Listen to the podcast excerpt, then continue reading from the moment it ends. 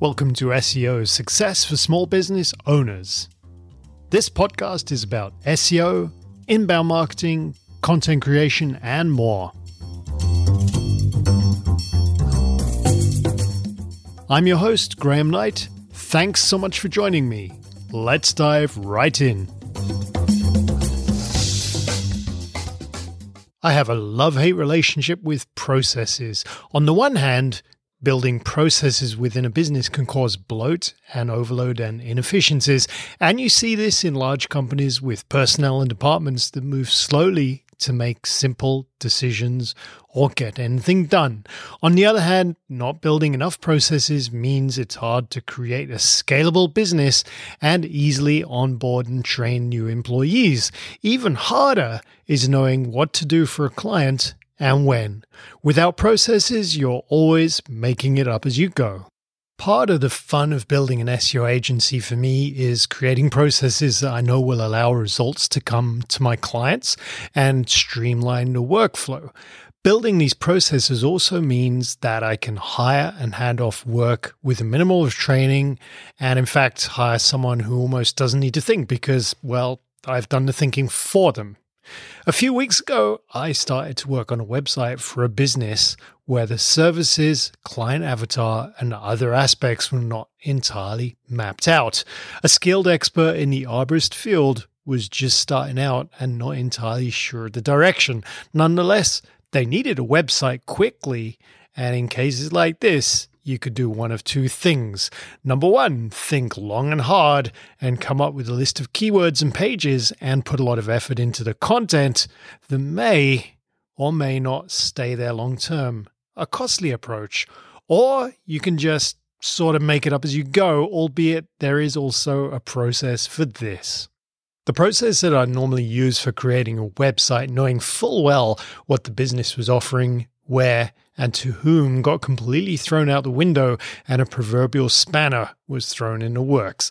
Welcome to episode 35, and today I'm going to talk about how my software developer instincts kick in for situations like this and how you can control a process when there seems to be none. Confusion or lack of clarity can happen with any business, and it can certainly happen to a business who wants to grow on the internet through SEO, is just starting out, and doesn't exactly know what direction they want to go. And in a previous episode, I'd mentioned a book by Jeff Sutherland called Scrum The Art of Doing Twice the Work in Half the Time and it's worth a read if you haven't already read it. And as a software developer in my non SEO life, everything I do is based on sketchy requirements and an iterative process where the minimal viable product is built and the customer is kept firmly in the loop so that changes can be made quickly. So I have a friend who wanted a new website, and they went to a marketing company who grilled them about every tiny detail. And they went away for a few weeks, charged a lot of money, and didn't deliver the vision my friend really wanted. This is the waterfall process in action, and often it doesn't deliver the right goods. So, back to my current dilemma. How do I create a website for a business that needs one now doesn't exactly know who their ideal customer is or exactly know what services they're going to provide. I could just give up and refuse to make their dream come true, or I could find another way to take just a couple of baby steps in the right direction. In true words of some guru somewhere, action is what's needed. So the approach I took was actually quite straightforward, and that was to build a simple, two page website. what? Seriously, I hear you ask? Only two pages? Well, yes. And in fact, it ended up being a three pager aside from the terms and conditions and privacy policy.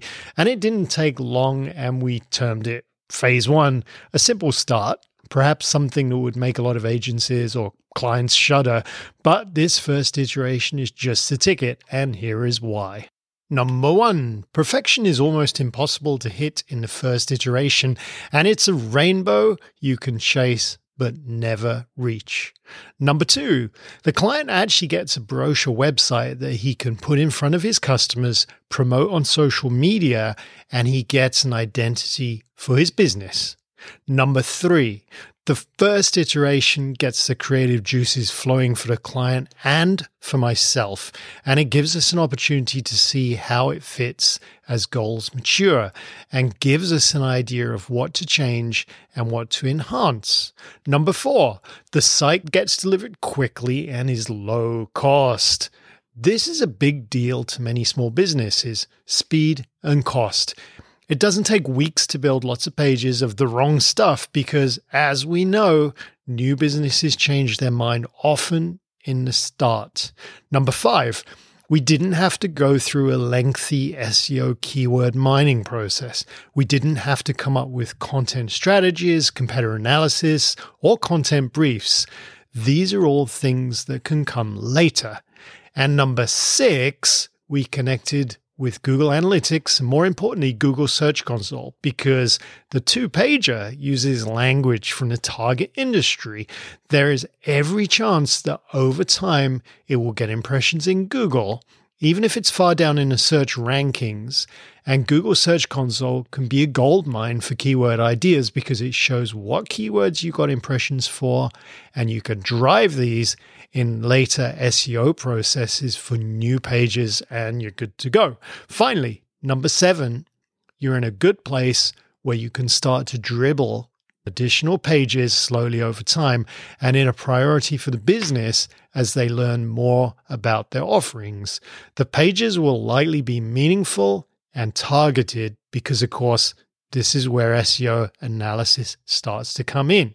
Now, as I mentioned before, I did make it a three pager because what I did was sneak in one location specific service page into the site, and that's what made it a three pager. This was a landing page that we could probably rank for fairly easily and was targeted at a city in Florida.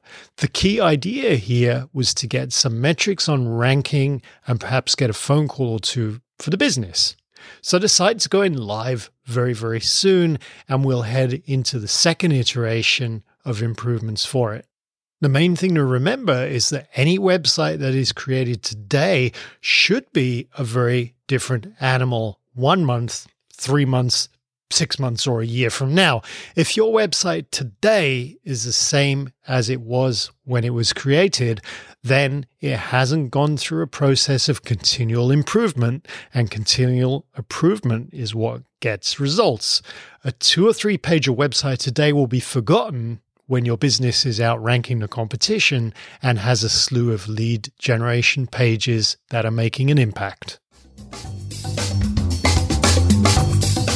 Thanks for listening to SEO Success for Small Business Owners. The podcast can be found everywhere podcasts are available. You can check out all the links and resources mentioned and catch up on all episodes at www.newroutedigital.com.